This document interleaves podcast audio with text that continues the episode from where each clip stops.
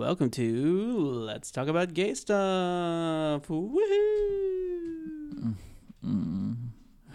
We're the podcast where we talk about gay stuff and discuss LGBTQ plus history. We are Thomas. Kendall. All right, and this week we're going to discuss uh, Willie Ninja and Bill T. Jones. How about that for some gay oh, stuff? Oh, okay. I thought you were doing a different topic. Uh, well, Bill T. Jones. I'm excited. I've never heard of her. I think his, his pronouns are he, him, his. I'll take it. He, him, his. Uh, speaking of pronouns, uh, what are your pronouns? I got All of them. all of them. I like all of the pronouns. Pronouns. Um, this week, uh, I got to spend some time with Morky. If we could just do some Morky related news, because um, I haven't spent time with her. I mean, I've spent time with her, but it was the first time I got to.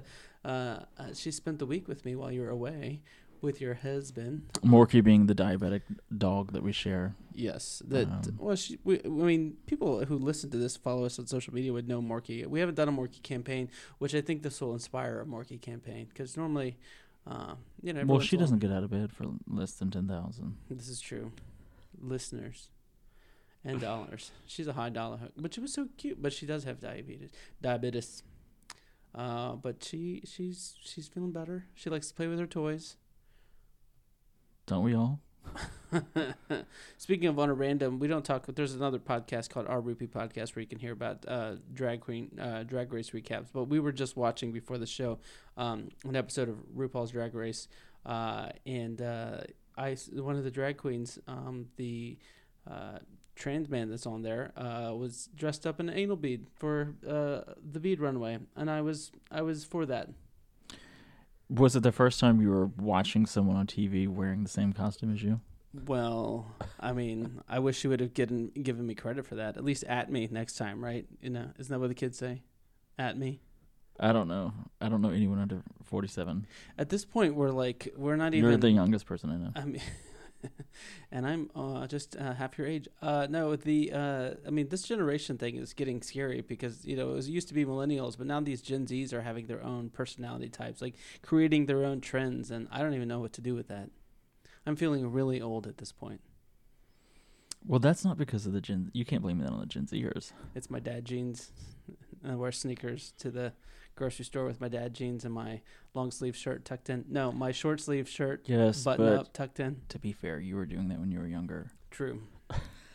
and that's how I got all the men's is, is. That's why I didn't get any women. That's why my other uh, the the other piece of being uh, bisexual, uh, being uh, having women attracted to you wasn't happening because uh, I I dressed like a dad when I was 21.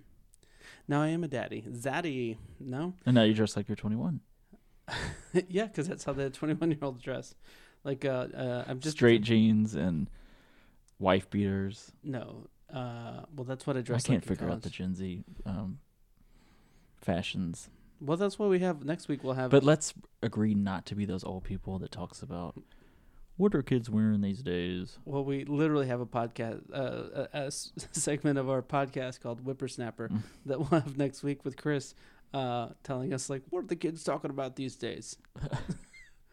Where did that small boy go? But we didn't know he'll be uh, back next week. He's, you know, he's got uh, multiple jobs he's working. Well, speaking of small children, did you do your homework? Yes, on that little baby, baby Britney Jean. Yes. She's not a um, baby. She's almost forty. She's gonna be forty this year. and you still abuse her. No. The homework for you I gave you was to watch Framing Britney Spears. And Spence and I watched it. What'd you think? I thought, um, I don't know. I mean, I guess I thought more because there was a lot of hype on Twitter, uh, on social media about this whole thing. I mean, all the celebrities, all the Twitter gays were like, Britney. I, I feel like because we talked about Britney last uh, last year at the end of last year, she was one of the topics, and uh, because uh, you're looking like blank, we talked about Britney. Yes, we talked about Britney for her birthday, uh, and uh, we talked about all this stuff. So it wasn't to me, it wasn't anything that was new, uh, because this whole conservatorship um stuff was is has been talked about and discussed for some time. So I, uh, you still don't believe me that we talked about Britney in one of the episodes?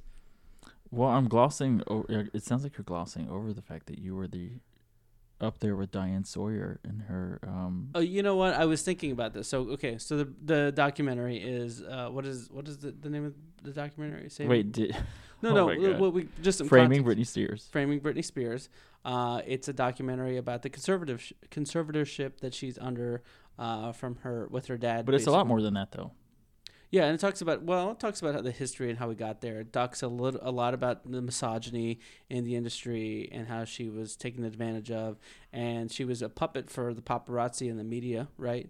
Uh, and uh, and how she's in the situation she's in now. And then there's been a lot of uh, a lot of in the last three or four years again, like we talked about previously, a lot of uh, news about uh, how she's being tr- held against her will, right? Uh, that she's a fully functioning, capable adult. Maybe she has some mental health challenges, but most people in her condition that are making millions of dollars, going on world tours, having a, a residency, aren't under the conservatorship of their her dad, right, or any person.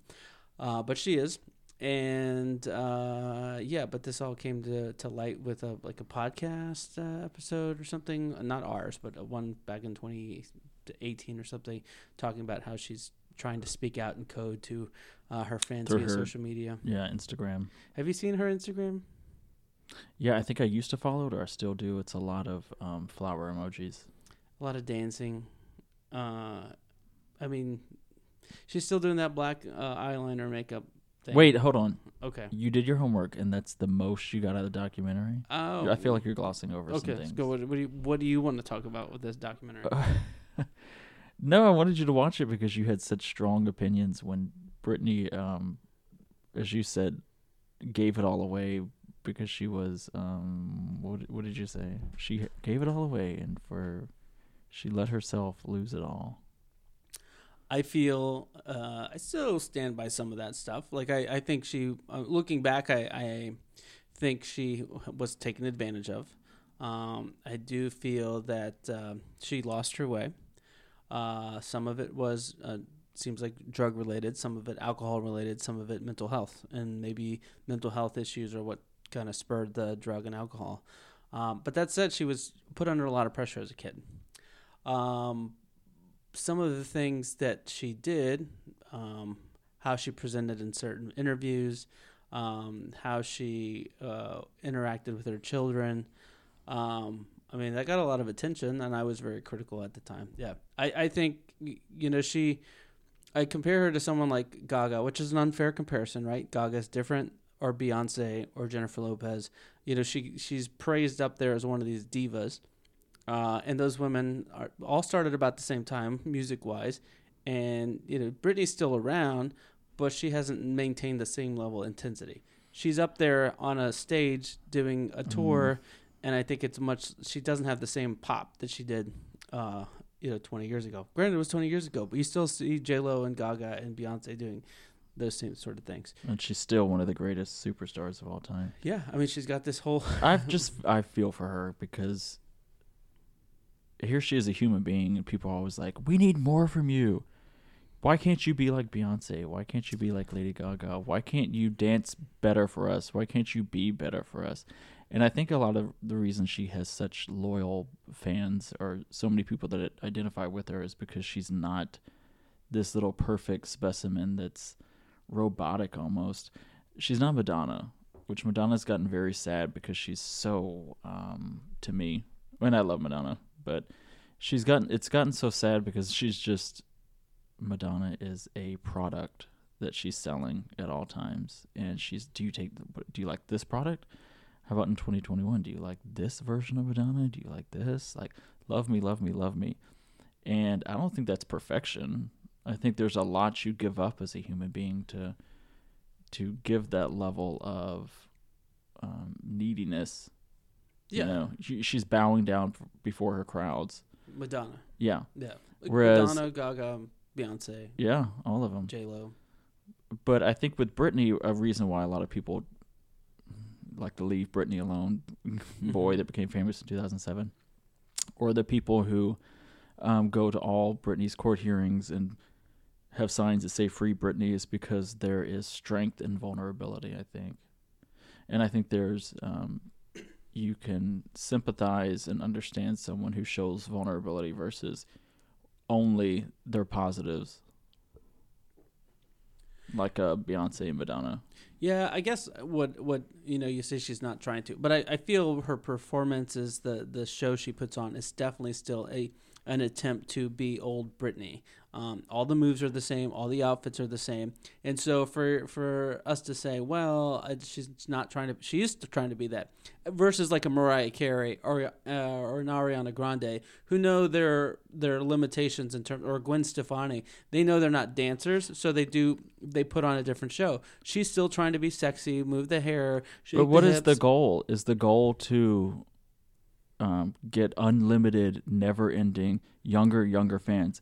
Britney needs three-year-old fans, so in 30 years they could be obsessed. No, but she's still No, dressing what- the same But way. what I'm saying is, it songs. works for Britney, Britney, and she's um, dealing with her own stuff. It's like I don't think she needs to be anyone's ideal of a perfect diva. Why can't No, she just be Britney? She could do whatever she wants. But see, w- the But- conversation we're having right now is, I think, why part of her snapped, and it's not the only reason, but it's why a lo- that's a lot of pressure. It's why you have a Judy Garland that um, overdosed at 47. It's because she's you got a million people saying, "You failed me because you're wearing the same outfits as you did when I was in my 20s and I'm now in my 30s, and I need more from you." Or I love all your music. What are you gonna do now next for me?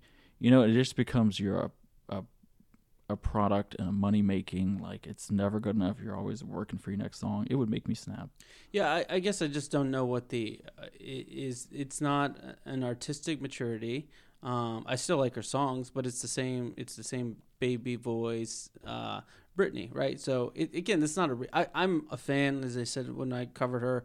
Uh, I, I am on Team Britney. I've evolved where I was very critical uh, 15 years ago when she was doing all the stuff that I mentioned. Uh, I still maintain like uh, she surrounded herself with the wrong people uh, because I feel like they could have helped you know, you know steer her clear. Um, and and I think that's that's part of it. It's just you know being surrounded by the the right network um, of people. Now, does she let you down by doing that Oh, I mean, I'm not personally let down. I mean, just as a fan of, of Britney, I would have, I want to see them continue to do well. Um, do but I, are you a fan if you criticize the fact that she's yeah, I can slipping I can criticize some. I mean, some of the like Joanne. well that's a critic for. though. But I can still be a fan. You can still be a fan and be like, "Well, that wasn't their best album, but that's okay."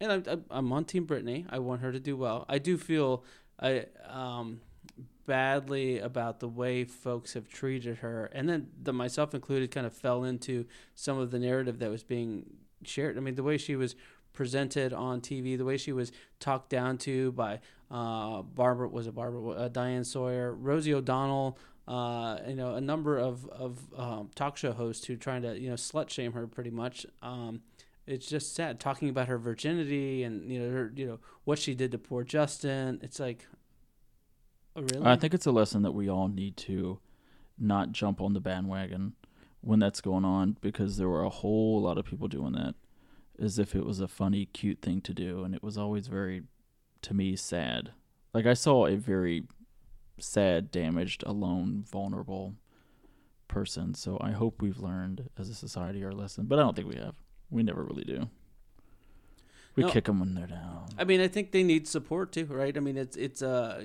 it um they need to be some. they should see- pull themselves up by their bootstraps no, you ju- you just see some celebrities they crack. Mariah Carey was one of those examples, right? She she had a, a moment where she she cracked as well, and it was just. Uh, you- sometimes you're surrounding yourself with the wrong people who are just like feeding into the hype and telling you you're great, you're great. Versus telling you like, hey, take a break. Like you've been through a lot. Uh, and people like that, like a Mariah, like a Britney, uh, like a, uh, um, a Beyonce, uh, they like Gaga, they just keep going because they want more. Uh, they enjoy it. It's something you know, part of their art, part of who they are. Um, Well, they're also products, so they're being told to do that by their record companies and their everyone that, that makes money off of them, what they have to do. Yeah, see, that's sort of thing too. Like with Britney, I feel. I mean, I know it, it was pretty evident that she does make a lot, a, a lot of the calls. Uh, but I feel like again, a, a, uh, mentioned the the three I keep mentioning: Gaga, Beyonce, J Lo, Madonna. They have more creative control. I feel like, and obviously Britney doesn't because she's under conservatorship. But I feel like she doesn't have that same control. She's not managing her own career, uh, calling the shots. Um, and again, that's Not since her right. daddy took over. but I don't even know if she was then. I mean, I guess again, the documentary that we're talking about will say that she was calling the It's shots just a early two thousand. Well, I, I just it doesn't seem she's. I mean, she says she calls the shots. I call the shots. Uh, but this is making you very angry. No, not angry. I thought you. I thought you would have. Um, What would it, what would be the response that you're looking for for for me? Oh, I'm not looking for. I thought you would watch a documentary out of all the, and saw yourself in Justin Timberlake and Diane Sawyer, and had m- massive regret, and then you would have helped free Britney with me.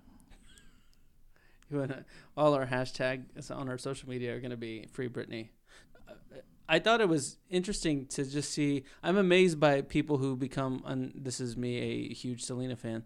Uh, would be you know going to show up with uh, signs and again yelling, as you noted, outside of the courtroom to be like free Britney for a woman they don't know, uh, but you know so passionate about um, her and you know the, uh, the fact that she's being held against her will, as they believe, um, and I think I, I believe as well. So it's um, it is uh, it's just it's interesting that that people are motivated to do that. Especially there were people doing that during this past year during the pandemic. For a girl who won't update her costumes. I feel she did stuff for fo- those fans that you know at a time in their life when they needed to be inspired by Britney, and she did just that. So that's good. What do you? What would you? No, for real. What would you like me to to have aha moment? You're saying you would have liked me to be like, um, it's not that I need something. It's just that the whole documentary is about the way people treat her as if she's um, supposed to be something that we need, and it's like a double-edged sword of uh, we need you to be sexy but not too sexy. We need you to be um, innocent but we need you to be sexual at the same time. We need you to be all these things, and it's kind of like that's always going to tear somebody apart.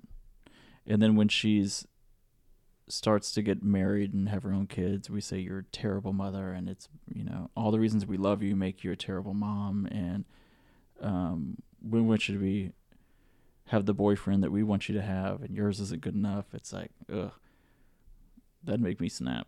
yeah. So I think to see people still falling into that trap actually scares me for not just her but a lot of other. Well, you're saying people. That's that's me that you're saying. I, I, I don't know. I just I don't. Uh, I think she was taken advantage of. I do think she's under a lot of pressure. Um, But what if she wasn't taken advantage of and she just had an emotional illness or a, a snap or something? Would you still um, expect her to be the career woman that you need her to be for your um, Friday night club hopping or whatever you do, uh, bedroom music, wherever? No, I mean, I don't, I don't care. I mean, I at this point I'm a 41 year old man, so I don't. I, I and I even still when I was having critiques about Britney in my 20s, uh, it was never a matter of like, oh, she's such a bad person. It was just like, I I look at it like a. It's like she is a product. She's putting out a product, right? And so, and she knows as a mus- every musician is. And so it's like, are you putting out the As a child product? star, yes. Yeah. So, are you putting out the best product? That was my critique. It was. It was not. It was more of a, a personal brand. Is she? And so it was not like. and I a- think when she was at her low point, a lot of people were like, "Your product is slipping. You're you're damaging your brand. You're um, you're a product, and you're hurting my money." I just, I just remember watching. To me, the the one moment besides the MTV "Give Me More" performance, uh, where she she bombed on that one.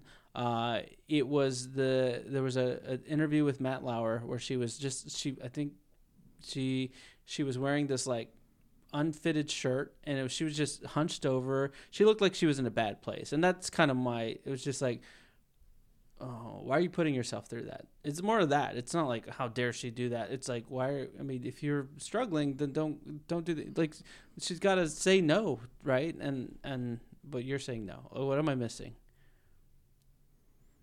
I just wish there'd be some more humanity in like how we talk about her, or and not just her. She's like a representation of how when people are damaged and crying for help, or not even crying for help, just need to be left alone, or um, there's just people didn't view her. They viewed her as they wanted, wished she had been, instead of as a woman who had just had two kids, who was going through a divorce, who had we if you watch the documentary, you see that she could not leave her house without paparazzi Yeah, I, well, uh, I surrounding her all the time. And it's just for to even talking about someone's career, what I need from them at that moment. I I need better music from you. I need you to maintain your image for me and my sake. Is what it feels like, and I just But th- that's not what I'm saying. I mean, if that's what you're getting away, that that's not what I'm saying. I'm just saying as a as a someone who's interested, like who sees whether it's a politician or a musician, like they're putting out this there's this is their product, right? Uh, I'm a business owner. I put out a product like you want it to be a certain way. I get what you're saying that you know, there's a lot of suits telling her what to do, and I guess if I were her friend, I would have been like, "Let's stay home. Let's let's get away. Let's not do these interviews. We'll delay the record for another time until you feel like you're ready to do it and to put your all into it." I think the maybe the big difference is that you're uh, thinking of the people around her. I'm thinking of her as the human, the lonely, sad. You know, like who does she go to? Um, Well, that's what I'm feeling saying. alone. Go find all those that kind people. of. And there's I don't have any expectation for her in that moment of like, um, that's a really unfortunate, sad situation, and I don't be one of the, want to be one of the people that laughing at her from the sidelines. I felt bad for her. I didn't. I wasn't laughing. I felt like I I'm not talking. I'm yeah. not berating you. I'm But- just trying to have a conversation about why I think there are two viewpoints of people who saw um, Britney and view Britney. It's kind of like, oh, haha, you almost like shading for it. Oh yeah, like all the late night. I mean, she was the punchline of every everything, right? I mean, But when Uh, you do that, when you make her a punchline, um, or willing to point at her and laugh so easily, it's because you felt like I own a little piece of you. You know, I, that's what I feel. To whereas if you're sympathetic to her misery, it's kind of um, the inverse could be showing a sense of respect for I don't want to be a part of the people that are kicking her while she's down. yeah. I mean, that's a fair, a fair assessment. Uh, yeah. All right. Britney Spears. Uh, what's the name of the documentary again? Framing Britney Spears. Well, I feel like we've had this conversation multiple times, and we're- just getting in a do loop because I'm like, I'm, I feel like I'm agreeing with you, but I feel like you're saying I don't agree with you. So it's like we could we could have a four hour episode on this, on just Britney Spears. But we're trying to talk about other things. One thing we should talk about is uh, how a recent Gallup poll shows that Americans have reported feeling stress, worry, and anger at the highest levels in over a decade. And while we're growing more and more aware of the effects of stress on our bodies and minds, we may not have considered the effects that our stress may have on our pets. According to a 2019 study, there's a synchronization between stress hormones in humans and their dogs. And if you're a dog parent, you probably know that your pup is very good at reading your body language and you can, you can quickly pick up on how you're feeling. We're always working to reduce our stress in any way we can, but what about the anxiety we may have passed on to our dogs? Baked Bones has a solution. CBD has been shown to help reduce stress and anxiety in both humans and dogs, and Baked Bones has your dog covered. Made from organic, human grade ingredients and full spectrum hemp oil, their bones may offer some relief to your anxious pup. You can check out bakedbones.com for more information on CBD for dogs and other benefits it may provide. Baked Bones offers free shipping on all orders over $25, and you can save 20 uh, you can save 15% using the promo code GAYSTUFF15. Baked Bones is LGBTQ owned and operated and is based in Houston, Texas. Baked Bones is now available at Men Mercantile, based in Houston and in Austin. That's a store that you can go shop at in Houston and Austin. Baked Bones proudly donates 10% of all of its profits to no kill shelters in the U.S. Baked Bones, baked dogs, happy. Meow. Meow meow. All right, so you got a slang bang? Slang bang. Pew, pew. Trademarked. Uh, so this week's slang bang is appropriate to my topic, and it is the word mopping. Is that a dirty word? You tell me what you think it is. Is that what you do after your bottom leaks some? No, but I'll tell you what my husband thought this week, which I thought was cute. We uh, someone he read a meme. We were in bed, so we're in, sometimes we're in bed at seven thirty at night. And I'm reading my little articles, and he's on Reddit or reading his little memes. and he's he read something. He said, "Listen to this, honey." He said, "I was today today years old when I realized a pad wasn't dry, uh, applied directly to the vagina." And he said, "Wait, it's not put on it like a band aid." he thought women wear pads just like a band aid, like you paste it directly to the hoo ha. Guess what? I'm today years old when I realized that. Did too. you really? I'm just kidding. Yeah, you did. No. Um, and I I, thought that was women's. hilarious. But no, it's not that type of mopping. Okay. So mopping is a slang for in bull culture, Bull culture. which is not a term I could ever say. Ball culture. Is that right? Is that how y'all say it? Oh my gosh, you sound worse when you try to say that. Ball culture. what what accent is that when you do that? Ball culture. Louisiana, like Britney. Oh. Don't hate on me too, boo. free Kendall. Uh, so mopping is in ball culture. uh, so it's stealing. So if you're gonna mop an outfit, you have a ball to perform in, and let's say it's um, eleganza realness, and you have to you can't afford that dress, so you just mop it. Mop it. You just mop it up. The So it's uh, slang. It's a LGBT slang, but specifically in ball culture, it's uh, mopping to steal. so how would you say it um, in a we sentence? gonna mopping at the ball, bitch. We're gonna mop that dress up. We're gonna mop that dress up. Uh, that was used in. Uh, I feel like in uh, Paris is burning. Huh? Used in Paris and Burning, and used in Pose. I think on the first episode, Oh, which is the only one I've seen. Uh, yes, mop. They Oh, went to mop mop. I was like, I remember hearing that term, so that's what it means. All right, very cool. Mopping. All right. Well, do we want to segue into your topic? Speaking of uh, mopping, Well, I chose mopping and ball culture because my topic uh, this week is N- Willie Ninja, and have you've heard of Willie Ninja, right? no. Okay, well, Willie Ninja was born William Roscoe Leake on April twelfth, 1961, in Queens, and he is considered the grandfather of voguing, who made his start in the Harlem ball culture. How many times are you gonna say ball culture? in Uh. It's very difficult. I've been saying it for years, and I just can't say it. I can say balls, but not ball culture. But uh, so, what do you know about ball culture? Um, it's where uh, drag queens performers uh, will come to. I guess it's not just drag queens; it's drag kings too, right? Uh, drag performers rather uh, will come to a uh, competition and uh, dress in certain, give you certain styles or certain looks, like business professional. Okay, well, it's not an Women. '80s shopping mall fashion show. Okay.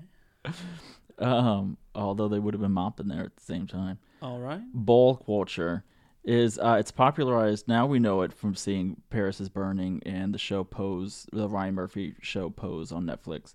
Uh, it's been around 150 years, uh, but it's a culture of mostly Black and Latino LGBT who walk uh, in competitions for trophies. And walking is, um, let's say, the competition is high fashion evening wear, which I think was what one from uh, Paris is Burning, to where their the contestants will walk down in their most elegant high fashion evening wear, and whoever was the most convincing uh, would get a trophy for it. What What do you mean by convincing? Like, look the most woman. Uh, the most entertaining, the most fashionable, the most true to the topic. So, is it evening wear? Is it actually, you know, because if you're wearing a dress with combat boots, you might think it's ed- edgy, but the judges are going to be like, "No, boo, that ain't evening wear."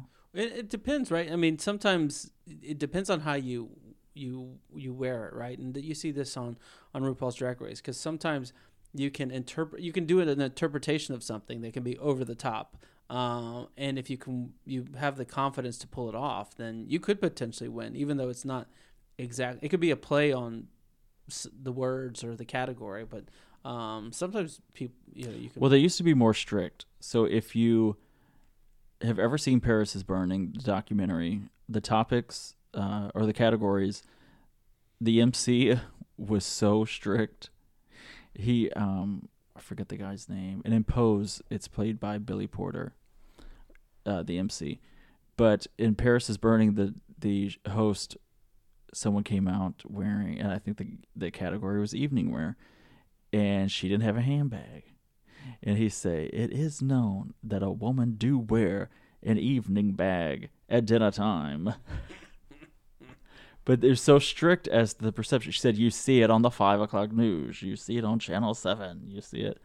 Um, because it was so true to what they envisioned that topic to be. Now, in ball culture now in 2021, are they allowing you a little more freedom? Maybe I don't know, but um, But I guess my point is in like, the time of Willie Ninja, it's not always the uh, the Louis Vuitton bag, right? I mean, that sometimes it's what fashion, if they mop it? but sometimes it, it is the the you know the eight foot you know bag that's bigger than life, right? It's just kind of it's bigger than a person. You carry that in, like it, there's an exaggerated element to to drag too that Camp, yeah. that people like. Yeah, exaggerated. True. I don't know if it's exaggerated in the sense of like a, a huge purse, like Gia Gunn did. and, Right. Um, That's what I'm thinking. I'm like Gia Gunn's person, but it is the whole scene. Yes, is very exaggerated, which is voguing, which we'll get into.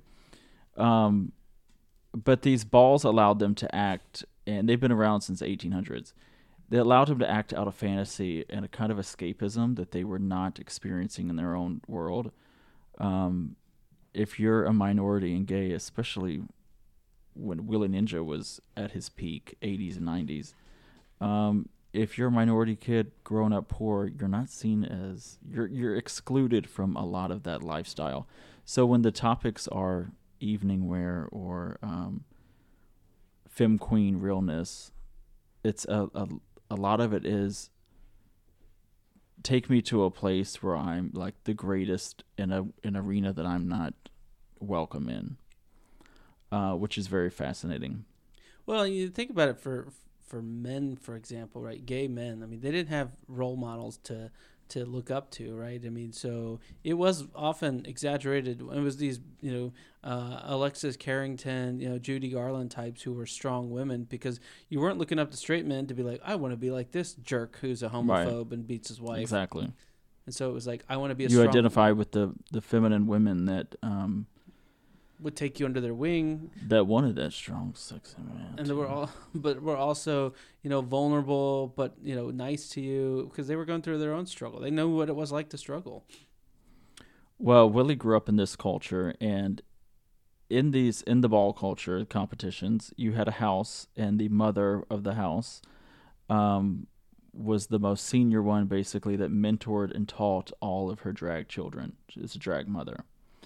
And the biggest um, scene that came out of ball culture is voguing where voguing we've all heard of it because madonna popularized the dance but it was dancers would pose like they were on the cover of vogue uh, and when the music music stopped is when they would pose as if like stop and that was like their pose for the color of uh, the cover of vogue. And it was very exaggerated model like poses.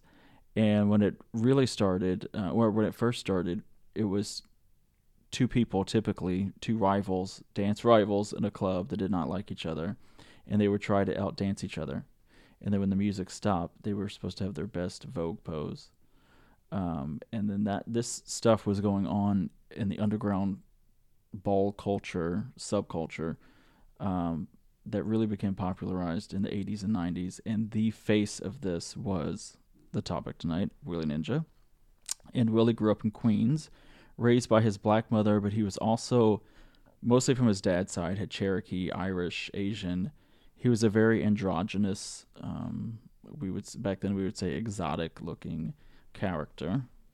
And he started dancing at a young age of seven. His mom, he was different from a lot of the people, the other people in Paris is Burning, because his mom was very accepting of him. And he said, I never came out to my mom because I never had to come out it was always apparent that mom knew. He said all the mothers always know. um, he said she knew and she loved me, and they lived together for her entire life since he was born. He took care of her. Um, but he was dancing at a very young age, and then as a teenager, he would dance in Washington Square Park, uh, where the gays would have competitions. They would learn new dance moves. They would gather and he started being uh, recognized for his voguing at a like as a teenager. And he wasn't the first voguer at the time, voguer at the time, but he created his own style to where he became known for. Um, there's the old way of doing Vogue, which is like very graceful and slow and very feminine.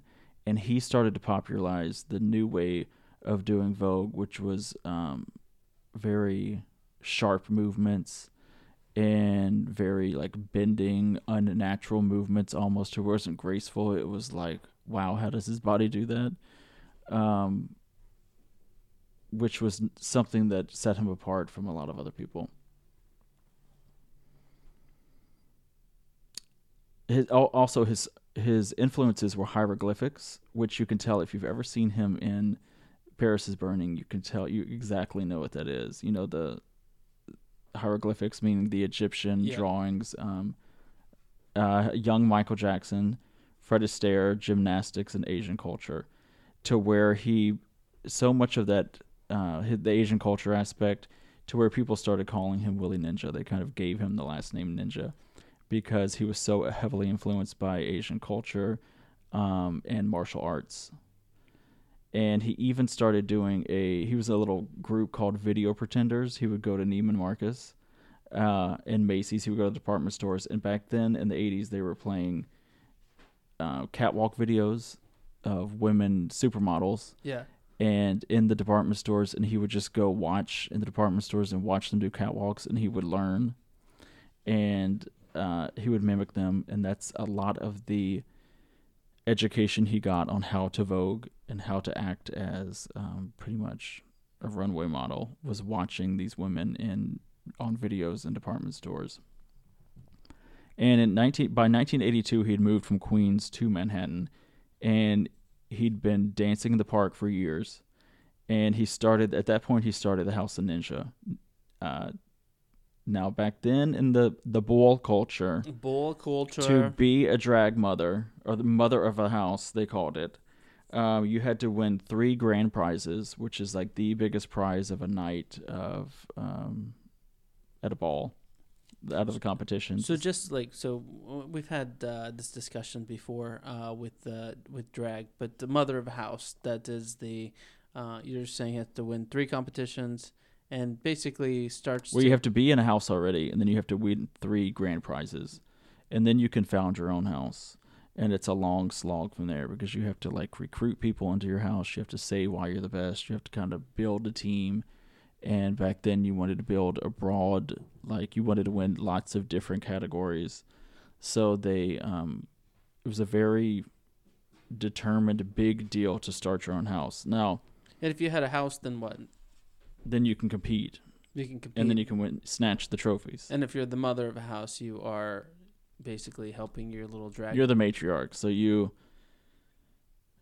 It's best exemplified, I think, in Pose nowadays, where it's you're if they're still in school, you're telling them to go to school if they have a job, you're keeping them in their job. If uh, you're dealing with runaways, you become their de facto family, their mom that they never had. You're really taking care of people, and you're um, bailing them out of the jail if if you need to. You're if they're sick, if they have AIDS, um, which a lot of them did in the 80s, then you're making sure they take the medicine. It's like a true mother in that sense because the people that were drawn to this culture um, a lot of times were runaways. They were juvenile delinquents, um, and they really only had each other. And you helped them with their drag, right? You gave them the style and inspired, helped. You told them how to do makeup. You told them how yeah. to dance. You told them how to really to perform, right? Um, and stage presence. So Willie Ninja did not come from a drag house. Um, did not win three grand prizes, but started the House of Ninja and uh, that's when the Asian influence really picked up even more. And he said they started, they really started calling me the Hustle Ninja because we came out of nowhere. We were very stealth because we started winning the trophies very early, and it was one of the few very multiracial houses. And they even had white people up in there. White people? No. That's uh, I mean, that's actually pretty significant because there wasn't. I mean, the houses. I mean, because of everything you described. I mean, it's like a little mafia esque type thing. I mean, Well, they would have been viewed suspiciously. yeah. Um, but in 1986, while he's in the drag culture scene, a filmmaker started filming them, um, started doing a documentary on ball culture and on voguing in Harlem, and followed them for five years.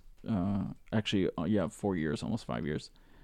They followed several now iconic characters: Willie Ninja, Venus Xtravaganza, Beige, uh, um, in the documentary known as "Paris is Burning." and it was re- released in 1990. Uh, but before it was actually released in 1989, Malcolm McLaren, who was a British uh, impresario, visual artist, singer, performer, uh, got a hold of some footage of Paris is Burning and was instantly inspired by voguing. And in 1989, he created a dance single called single called Deep in Vogue, and he flew out Willie Ninja to London to record vocals and be in his video and to tour with him. Well, So Willie was getting he was having a documentary following him. He was asked he was international artists asking him to tour with him. He was in the music video. Really this I watched the the music video today. He was very much the center of it. So he was becoming uh, and it, that first of all that video was a number one dance hit. Uh, and it was a year before Madonna's Vogue video. So it was the first to take and it was called Deep in Vogue, first to take Vogue mainstream. So he was getting a name for himself um, in the voguing scene, which was still underground culture, but becoming big. Uh, That's so. Was he the one who inspired uh, Madonna's Vogue video, He was a big part of it. or was it Michelle Visage? Isn't Well, he says? went. So in 1990, when Paris is uh, Burning came out, he actually went to the premiere with Madonna. Madonna went to the premiere of uh, Paris is Burning, and the press was all over the place because uh, Madonna was there. That's a big deal because I mean, this was a little, you know, small film that wasn't it wasn't like widely released at the time. No, and no right? one really knew. And, and so for you had to have one of the biggest pop stars in the world, the biggest at that time. yeah, her and yeah. Michael, uh, to go to this event. That's that's crazy. Well, and and Willie said it later in life in the 2000s. He said at the time I wanted to be nothing but the world's biggest superstar star. But at that premiere, I saw how many photographers would not leave Madonna alone, and she could not. She was watched the entire time. He said, "This is not for me. I want to be famous, but I don't want to be that famous." Um, so that was in 1990. Um, that same year he was in asked to be in Janet Jackson video called All Right from Rhythm Nation and he was also in the Escapade video. Yes. Um and in 1994 he released Hot, his own single. All right. But he was the very much it boy. It was the same time RuPaul was coming up hmm and RuPaul was this who is this person? We've never seen anybody like this. There were a lot of people coming out of, and not long after that, because the mid '90s, it was the Club Kids. Um, there was a lot happening in New York, and I think he benefited from that. Um, but he started teaching models how to do the runway walk too. Huh. He taught um, Naomi Campbell, Naomi Campbell how to walk. He taught Christy Turlington how to walk. Um, he taught eventually Paris Hilton how to walk, and he had, did not have kind words to say about her. He gave an interview where he said, She showed up um, for my advice. She refused to put her little dog down. He said, I asked how much is that? How much is that thing you're holding? She said, $4,000. And he said she was so awkward and she was trying not to seem awkward and look awkward that it made her even more awkward. You know, like she needed to let loose. hmm Um, so he was not impressed by her, but he also is known now, and a lot of the things you read about him is the guy that taught Paris Hilton how to walk. I don't know if that's a. I mean, most of the time when I see her walking, she. Yeah, I know. I didn't understand that, but I think it was because when he died, she was still one of the biggest stars in the world. So it was like What'd she walk like before? Busted. on her hands and knees. Busted. Uh, but he started being a runway model himself in Jean Paul Jean Paul Gaultier's uh, shows, and he started professionally dancing. He had never been professionally trained, but he started profes- uh, dancing under really uh, big name troupes. And in 2004, he had his own mo- modeling agency called uh, Elements of Ninja, Eon, E-O-N. And then there was he was in a drag documentary, or not drag documentary, ball culture documentary uh, that they followed balls from 1996 to 2006, and it was called How Do I Look? And it was a 10 year documentary uh, following uh, those participating in balls in Philly and New York. And he said at this point he'd already been known for Paris is Burning. It was the second documentary he is in. And he said, if, Mon- if Madonna does voguing, it's okay. But when the ball children dance, even now, people said, oh, it's a bunch of crazy queens throwing themselves on the floor. So he got it. There was a lot of, he even got um, pushback by mainstreaming in the sense ball culture because he was in the, the biggest documentary. He kind of exposed to world the world to this what these people were doing on the weekends to entertain themselves and to reward themselves. And then all of a sudden you have these prying eyes coming in and Madonna making it her own thing. She got a lot of backlash of like you have nothing to do with that culture and you came in and you just took it and now who's known for voguing? People think Madonna invented voguing. Right. And she did not. But it reminded me of the also the the talk we have about drag queens because even when I started coming out in the year 2000, drag queens were considered it was almost like a fetish. Mm-hmm. It's not a fetish, but the time it was like, oh, some people are into dressing up as women's clothes. Right. And we can laugh at them. Yeah. yeah, we can laugh at them and enjoy it, but it just seems like I don't know what mental illness that is there were obviously a lot of people that um, understood it and appreciated it, but it was not the norm. Right. You didn't really see them very much. It was each city had a few drag queens uh, that were doing it, and then RuPaul came out with his RuPaul's Drag Race, and now it's so mainstream that you hear a lot of people saying uh, you took a lot of the subversive underground aspect. Lady Bunny says this all the time of drag culture and made it Disneyfied. Yep. To where now moms are bringing their eight, nine year old kid mm-hmm. to a mm-hmm. drag show, and it's like this. I don't think your kid should be here.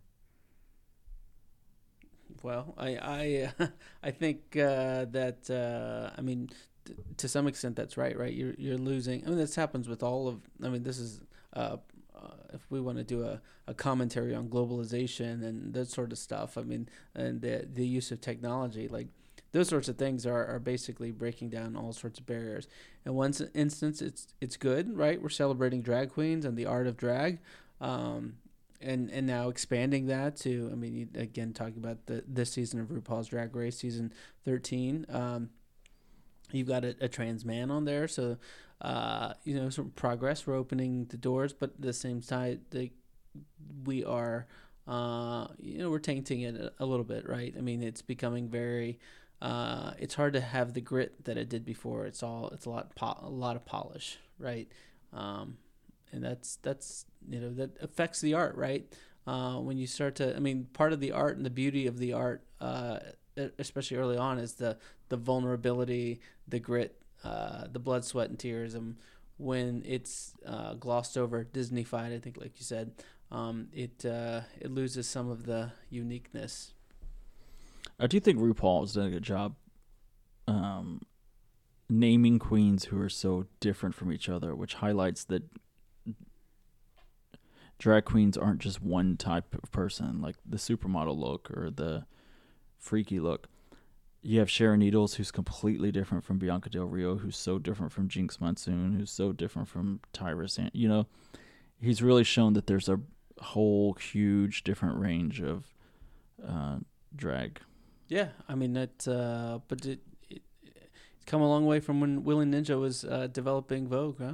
Uh, but they've had a few contestants on that show that came from drag culture. I mean, ball culture, um, which ball culture is a and drag culture are very intertwined. So Willie Ninja um, became very known as a, the probably the biggest breakout star of Paris is Burning, teaching mo- supermodels how to walk, having his own modeling agency, and then uh, in De- or September second, two thousand six, he died of uh, AIDS-related heart failure, and many many people on Paris is Burning died of AIDS-related causes, which is so sad. I mean, the '80s is like a huge decade of just hundreds of thousands of gays dying. Yeah, it gutted a whole uh, generation of, of uh, gay men. Uh, it's very sad. Uh, that's uh, it. It it kind of runs parallel to uh, to my topic. Oh, okay. We'll get into that. Uh, before we do, we'd like to thank our sponsor, Economy Works. You ever heard of Economy Works? A few times.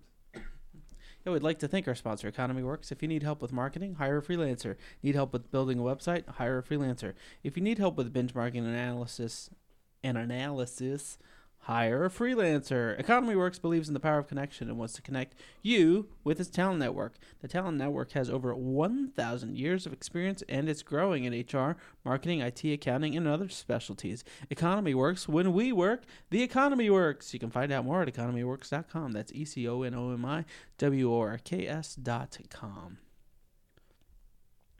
Uh, whether uh, I, I, I like your topic, I like uh, learning uh, more about uh, about uh, our our our guy Willie Ninja because I, I, I didn't know a lot about him. Like I said, I once you started talking about him, I was like, oh, the name sounds familiar, but um, yeah, I didn't know a lot. So it was good, good to know the the founder of Vogue and then just the legacy he's he's led since then.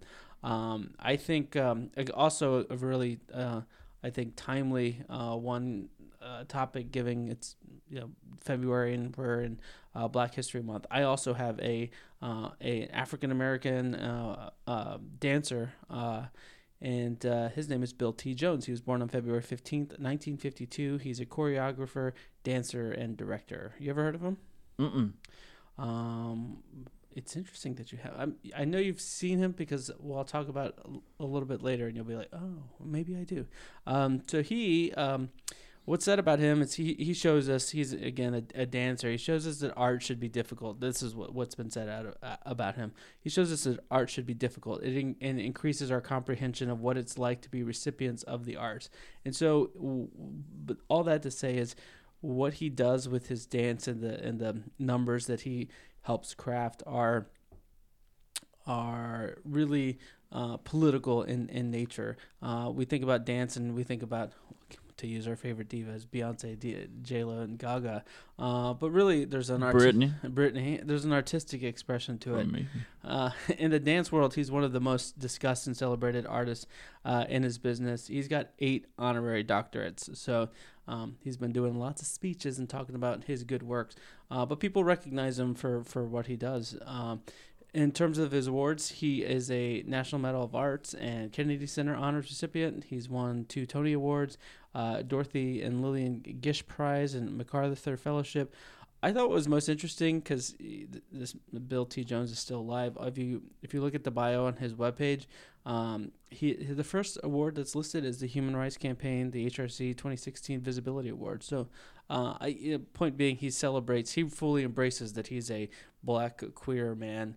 Um, and uh, and you know for, I listed all those awards not to be like the the long list of awards, but the fact that he again listed the HRC one I thought was pretty pretty notable.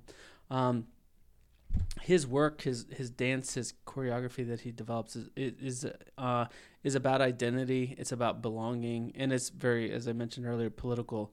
He grew up. He was born in Florida, but grew up in New York. His his parents were migrant farmers, so they would go, you know, depending on the season, they would you know, travel up and, and down the uh, uh, the U.S. to to support the farming efforts. Uh, he did not grow up well off. He was, you know, though uh, growing up as a you know a, in a struggling family, um, he was not surrounded around uh, by a lot of people that looked like him, uh, and so that was obviously you know he again he was born in the '50s, so being a, a black gay man uh, or gay boy uh, at the time, like these were things that you know he was different. Um, you know, he, just in terms of the racial tensions that were, were present at the time, like his aunts uh, told him when he was young, if you marry a white woman like your brother did, you won't be allowed back here. Uh, so um, back in Florida, so it was just again a very um, tense time. Would you marry a white woman to never have to go back to Florida again? right. yeah, even though he was gay, right? Um, he uh, he went to tr- uh, to college on a track scholarship, uh, and then uh, that's when things changed. He took a dance class, and uh, the a quote that I liked about him, he took the dance class and. And, and while in college, and he changed from a runner to a flyer. He, he was changed from running to flying. Um, and the, the dance class was significant because again he, he found his passion in in, in dance, uh, but also fell in love with a guy named a fellow classmate named Arnie Zane, um, and uh, the two instantly connected. Um, both dancers. The interesting thing about Arnie is, uh, you know, you've got uh, you've got Bill Bill, who's a uh, very you know slender, mu- you know muscular black man, uh, and you've got Go on. you've got Arnie, who's a Italian Jewish five four white dude, right? I'm listening. So, um, but the two fell in love, uh, and they were um, like instantly connected by their passion for each other and their passion for dance. Uh, they went to Amsterdam for a few years, and then they came back to the states, um, and really started to um, make a name for himself, make a name for themselves. The two were uh, rule breakers in the sense that again, you had a a black man and a white man, both openly gay, both dancers. Uh, as as uh, Bill notes, um, you know, growing up, he says at least in, amongst his family, like being being gay was one of the, and then being a dancer was most one of the most emasculating things you could do as a man in his community. And so he, um, and he was like unashamed. He he. Uh, embraced that, and then he embraced the, his relationship with Arnie.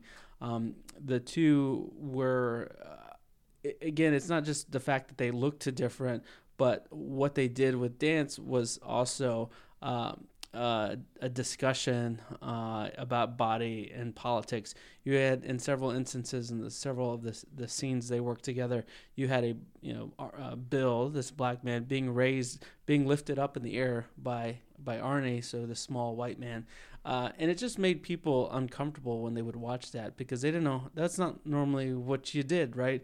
Normally, one, you were lifting women, and two, if anything, you were going to lift a small white dude. Like this was breaking norms, and so um, it was something that was again unique uh, for its time. They went on to create a company which is um, uh, now known as the Bill T. Jones Arn, Arnie Zane Company, uh, and what they describe their work as kind of this rock and roll type of of of, of of dance, not in the sense that it was to rock and roll music, but they were making it up as they went along. They were having fun. They were deconstructing what was normally, you know, perceived as dance, uh, and making it a, a youthful rant and rebellion.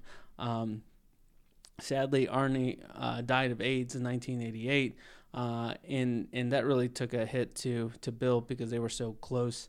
Um, but he said when the tears stopped, he saw, you know, realized what was going on, that life was throwing down the gauntlet, and that he needed to raise rise to the occasion. So he can continued with the company uh, that they had, and uh, and he he sought out to celebrate people as beautiful creatures, and and to celebrate the freedom of you know embracing your beauty as a person. Uh, he wanted to use dance to come to overcome adversity, uh, and he in- included in his works uh, non non dancers. Uh, and in in that he he would feature heavyset men and women. He would feature them nude. He would feature other other folks nude. So you had to really embrace. You had to look at some of these things that were not traditionally seen. They weren't the runway models, you know, that we were talking about earlier. These were people that didn't fit the the traditional body type of a dancer. Uh, but he really wanted to, and, and you know, they would build up the confidence of dan- the dancers to go perform. Um, and he said he did. He wanted to have it an, a, an expression of, you know, you don't have to apologize for the way you look. You know, the way you look. You can you can Oh, go I don't. uh, and so he he got some some controversy uh, with the one one um, a piece of work he put out there, which was called St- "Still Here," uh, which was inspired by his own HIV diagnosis. Uh, but what he did is he uh, he had met he had put on some workshops with some terminally terminally ill people and terminally ill patients, and he brought them into his his his act, um, and he used their movements uh, to help you know again, these are terminally ill people, so some of them are frail and, and can't move that well. But he used them as part of his his artwork. Um, some folks, some critics fall, found that pretty appalling because you know you're bringing dying people into your act, and so therefore, when you're doing that, the the the, the critic was like, we can't even you know you're we can't criticize you uh, because what are we going to criticize your use of people that are terminally ill? He's you know you're using this most extreme case um, and and trying to you know represent yourself as victims, not artists. Uh, and and so it was um, it, it was kind of a one moment of controversy. I think folks, you know, and there were other people that agreed with this critic at the time. This was in the mid '90s. Uh, of course, with the you know the 2020 wokeness lens, I think folks very one they view it differently, but they also I fully kind of embraced what he was trying to say and like, hey, there's pain in this, and this is something that we we have to deal with, and if it makes you uncomfortable, look at it in the in the face and deal with your own insecurities and uncomfortableness mm-hmm. because this is this is life, and that's really what a lot of his artwork was about. He uh, in the two in the early two thousands he he um, moved to work on Broadway. Uh, and in 2007, he won his first Tony Award for choreography in a, uh, a production called Spring Awakening. Uh, what was really valued about the, or inspiring about the work, it was again going back to this youthful rebellion. So you think about it, he was born in the 50s. So at this point, what he's in his, uh, he's in his 50s. Uh, coming up with this youthful, still has that spark of youthful rebellion uh, spirit about him and his work. Um, he, when he won, when it announced he won, he, he jumped out of his seat. He celebrated. He was kind of dancing all the way down the aisles to, to go pick up the trophy, which was kind of fun to watch. Again, you watching this 50 year old man do that. Uh, they asked him like what it felt like. He was like, "It's like your first kiss." He's like, "It was just pure bliss and amazing." Uh, he won another Tony Award in 2010 for a uh, production called Fela about uh, Fela Kuti, who's a Nigerian musician. Uh, in this this production, he helped uh, create the musical. He helped write it, direct it, and choreograph it. He even uh, started had a somewhat of a role in it, um, and uh, he won again for choreography. So, two time Tony winner. Come on. So while he wasn't creating the Vogue, he was, you know, dancing, helping Broadway actors dance. Hey, another gay related field. Is that one you're gonna do next?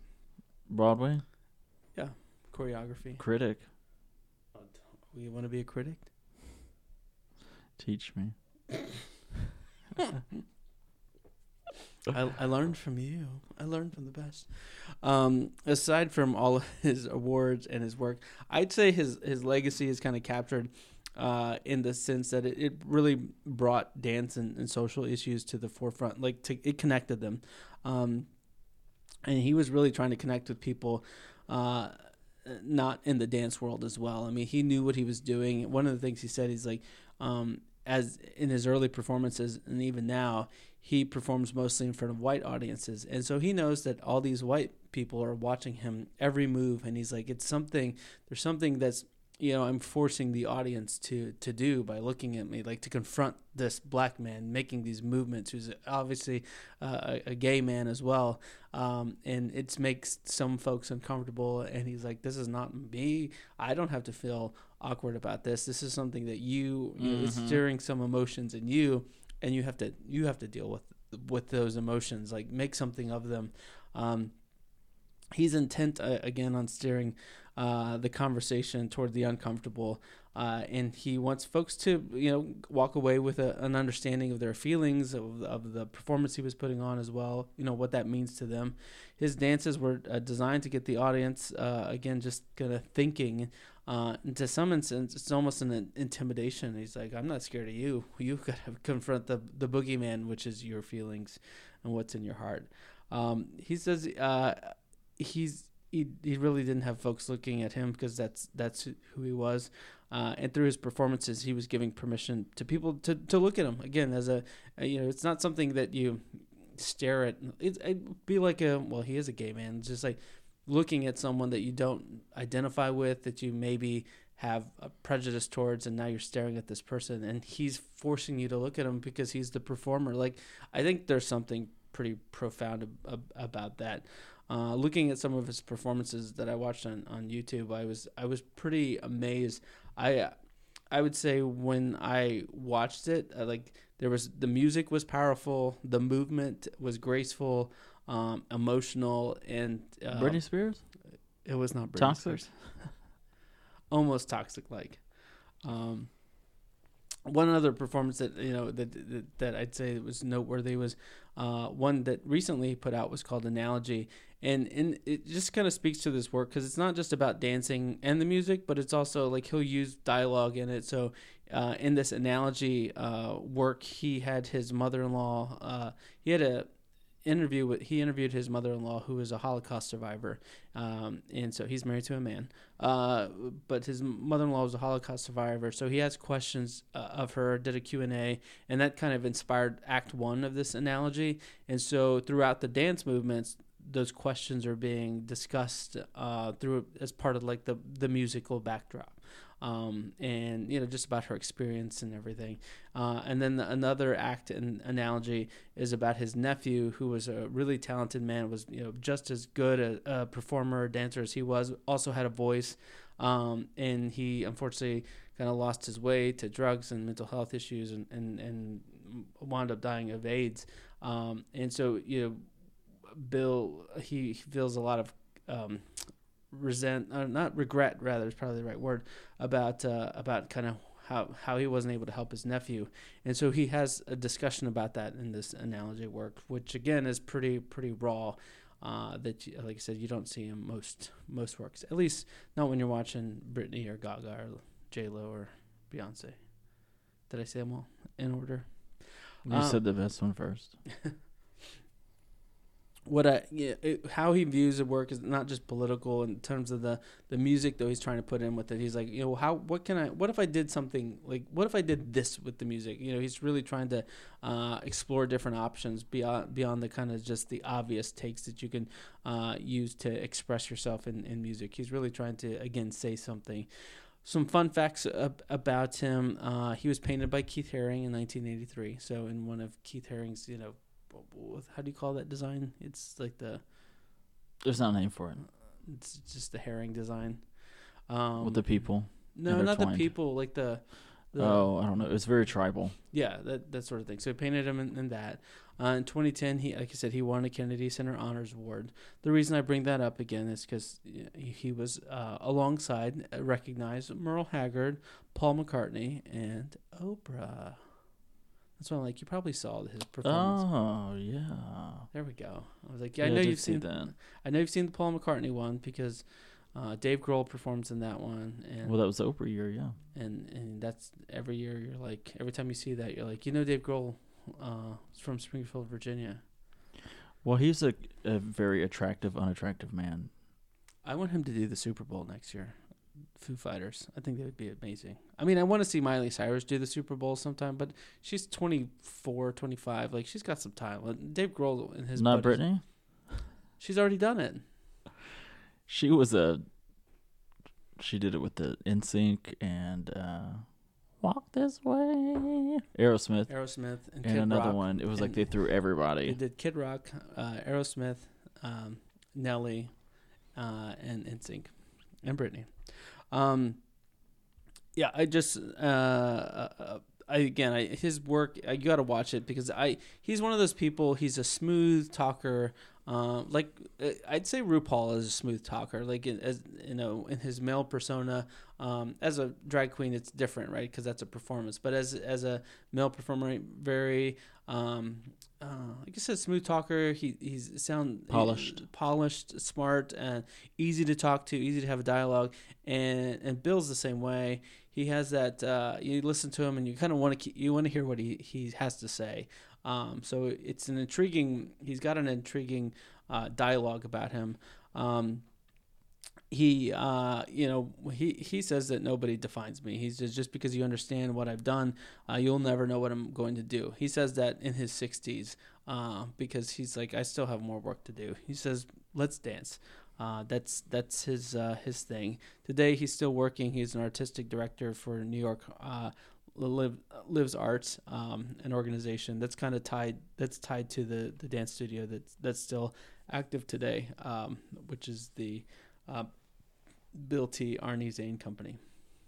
And so that's uh, Bill T. I would encourage you to watch it because it, it is very calming and sp- it's almost spiritual to watch the the performances that he does and, and that he's uh, choreographed because they're very they're powerful, emotional, and they do force you to confront some things that you're like, mm, I don't know what to do with this. So Mm, I'm all about that. yeah, so there you go. All the dancing, Dancing, voguing, high kicking. you name it. He's still a good dancer. I saw him do a TED talk like five years ago. Like he's impressive. Although I look at him like I can do that.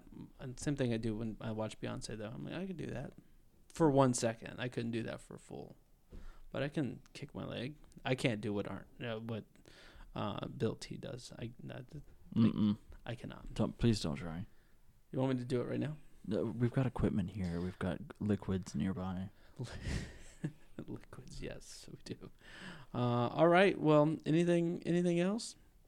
No, I already said it all. that's it. You want to talk about Britney some more? Off the air. Hashtag free Britney. Off the air. I'm on Team Britney. Uh, You want me to hold a sign? You want me to make a sign? I will. I'll make a sign and take a picture and send it to you. Sure. Just tell her where to show up, what to wear, what to do, I don't care what she wears or what she does. Honestly, I don't. what to say, Say whatever you want, Brit. what panties to wear. Well, I mean, Are my panties good enough for you, Thomas? have you seen her Instagram though? mm-hmm. Those dance, those dances are. I think it's adorable. I do too. I do too. I think she's feeling it.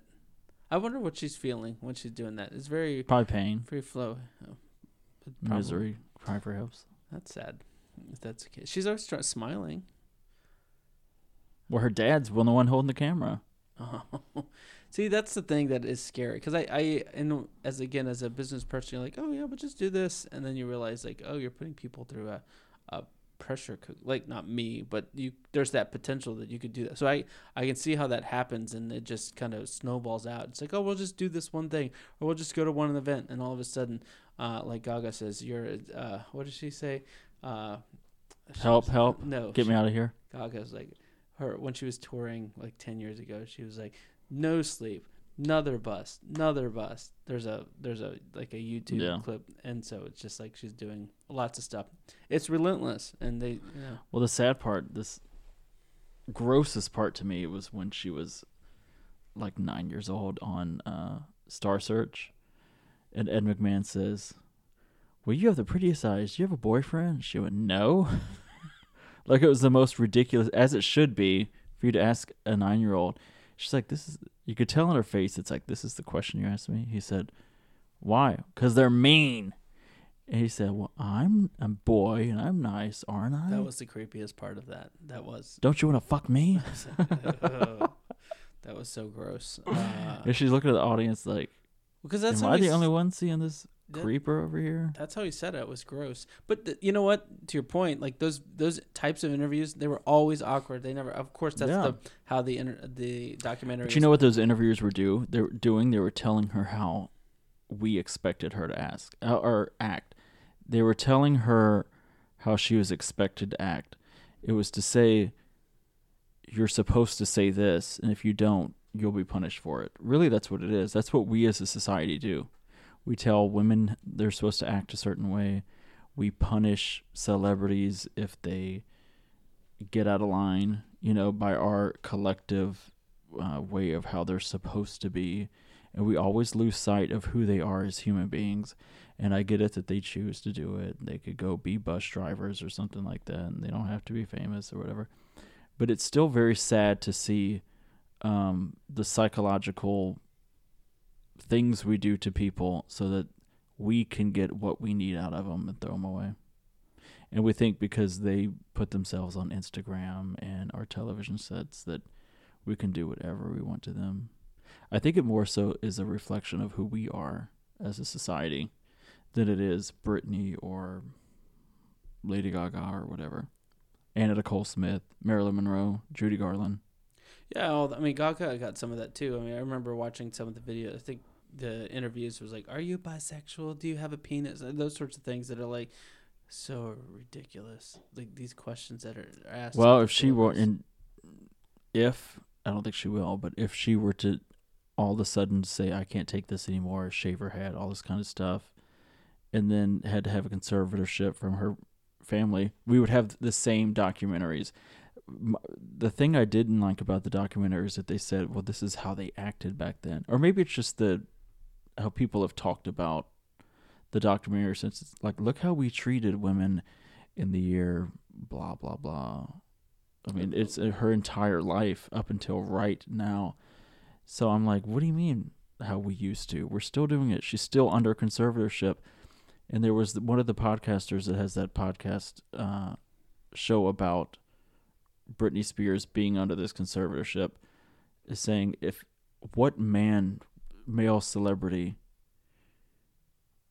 would be under a conservatorship when he's this um, self-aware and obviously not needing a conservatorship. so we treat her differently because she's a she's our pretty little Britney. So let me ask this question: Should should I mean, if she wasn't under conservatorship, she she was heading down a like a, a bad path, right? I mean, there- she was spiraling down. At least that's what was portrayed on. I mean, what we saw on video and. Uh, But no, photos. this is what to me the documentary is not really about her conservatorship. The conservatorship is a the end result or where we are now to how we've treated her and how we treat damaged people. I wouldn't even say we don't even know if she's mentally ill. We can, yes, she's mentally ill, but in terms of like a disease that's you know been going on for 13 6 you know 14 years to, that allows her to be able to go to a, perform at a, have a Vegas Vegas residency that you and I saw and to have released how many albums since her Yeah, conservatorship sense. responded I mean all of this and in the documentary they call it as a hybrid business this conservatorship should be now considered more of a hybrid business model Yeah, those conservatives. no, it has nothing to do with the. But she was a conservator in a conservatorship before she was legally in a conservatorship. You know, she was a product, and she was making a lot of people money, and they could not. What what she did was when she shaved her head and got a tattoo and had to go to the hospital, all that kind of stuff.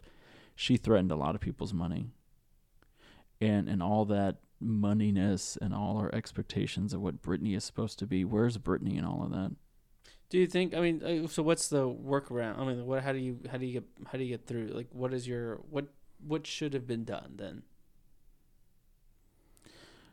What should have been done for Britney? Yeah, like where? Well, for me, it's the it was the simplest thing. It, it we don't have to. It's not just a let's fight for Britney. Let's go storm the gates of the courthouse for Britney. Let's do this. well, there I- are people doing that, yes, but I can do only speak. stop- I but I can only speak for myself in the sense of when you see someone, an Amy Winehouse or a I was at Britney Billie Eilish, or who's how we're treating Billie Eilish, who covers herself up with more and more clothes because she's scared to show us her underneath. Because I think she's even said, "You you all hate my body." We demand things out of people, and it's never. It's almost like we're what we're telling these celebrities that we need out of them is something we've already been told to tell them. Like our expectations of what women are supposed to do for us, and even as gay men, why do I need women to be sexy and turn on? Why do I need them to be in short skirts? And first of all, if you're a straight man, that's nasty that you need your women to be sexy all the time. But the way even gay men talk about women a lot of times is like, um, your image matters. Your image. I need more. I need this from you. This from you. To where we forget that these are actual human beings, and we push, and it's it just becomes very to me uncomfortable and dark and I don't like it. And I am guilty of it. I not to the extent that I think it's, you know, crazy like I see a lot of people doing, but we all do it, and I think we need to check ourselves. We need to stop being a part of things that are don't buy the, not that anyone's buying magazines, but at the time Britney was doing this, she was selling a lot of magazines. Don't buy the magazines that are ninety percent lies. The reason she was um, followed around by so many paparazzis because she there was huge amounts. She was a commodity, and you've you've lost. You are now a victim. You're not controlling it anymore. And see, when she started out, you can see in that documentary when she was so in control of everything. And she was so excited and she was such a hard worker and she knew what she wanted to put out there. And she said, I'm not some little girl whose manager is telling her what to do. But then it, she did that so well, then it got bigger. It got bigger than her, and also it got bigger and uncontrollable because she was a female. Because we did not Justin Timberlake. We were like, yeah, get all the girls. Yeah, be be um, be a man, and where's you know do what all the things we expect of men that we put different expectations on for women. For women, it is very much so contradictory. It makes no sense. The, the expectations have a career, but also be an incredible mom who doesn't need daycare, who's going to take them. You know, put your kids in little league and singing lessons and all this kind of stuff, but you have to take them. But why don't you have a career? Didn't you go to college? You know, um, be attractive, but only attractive for your husband. But you're, you know, which is it's expected when you leave your house that you look like you've not wearing makeup, but you better have makeup. You know, it's like all these things, and why? Who is it for? And if you work against that, if you say no, I'm not going to wear makeup, and I am going to have a career, and my I'm going to insist that my husband stays with them then you are a rebel and not a good sense. You are a threat to society, you know, because our little tiny brains can't digest what that type of person is. And I think with somebody like Britney, it's really easy to force someone who looks childlike and cute and sweet, force them into the person we need them to be. And I think she had a sense of like, I can't do this and I won't. And I really admire her more than somebody like I think a Beyonce, less so Beyonce, but somebody like Madonna, is so trapped in the image she's created that she looks more weak to me than a Britney who has um, just kind of snapped and been like, I'm going to pull back and still do the career I like, but I'm going to do it on a scaled back version that keeps my sanity and not constantly have to be the biggest and the best and the greatest of all time and reinvent and I mean Madonna's the queen of that and doesn't she kind of look pathetic now? I mean, let's be honest. I think people have realized that she's tried so hard and what do you get with that? If we believe the tabloids, she doesn't have a relationship with her kids. You know, or she has a difficult relationship with her kids. She's um can't keep, can't stay in a relationship which I'm not judging that, but it's kind of like, are we to praise and admire the ones that are so cold that their career is everything because their career is for us, but we don't think it's good enough? I just think it's it's such a hard life to be famous like that. And I know they don't have to be famous, but I think we're getting the credits. We're getting the the call. Morky is Morky's telling us to shut up. Like, I think she was crying because of this story about Britney. I think you're right. All right. Well, uh, that's another episode of Let's Talk About Gay Stuff, the podcast that talks about LGBTQ history. Uh, if you like that, you can uh, make sure you subscribe to us so you can hear uh, future episodes. Um, and if you're subscribing to us, why not just hit the five star button? I mean, give us a review. Tell us what you think. Um, you know, we'd love to hear your, get your thoughts. You can do it for Britney do it for Britney. You can, uh, if you want more information, you can visit our website at let's talk about. You can follow us on Facebook and Instagram and let's talk about gay stuff and on Twitter at talk gay stuff. Why do you want to follow us on social media? Because we do daily posts in this day in LGBTQ history. Um, yeah, so do that. Um, also, uh, thank you to Spencer who gets our uh, episodes out every week. He keeps our sound in check. Spencer, you can find him uh, with Chris on our Spoopy podcast and our Ruby podcast. Our Spoopy gives you the spoops, all the scary things, true crime, murder, mystery. Our Ruby podcast gives you the uh, drag race recap. So check them out. Uh, Chris also is a, uh, a contributor to this show, so you'll hear him with his our whippersnapper uh, segment. So be sure to check that out. We're all part of the Listen Works network here. So with that, we're here. We're queer. Get used to it.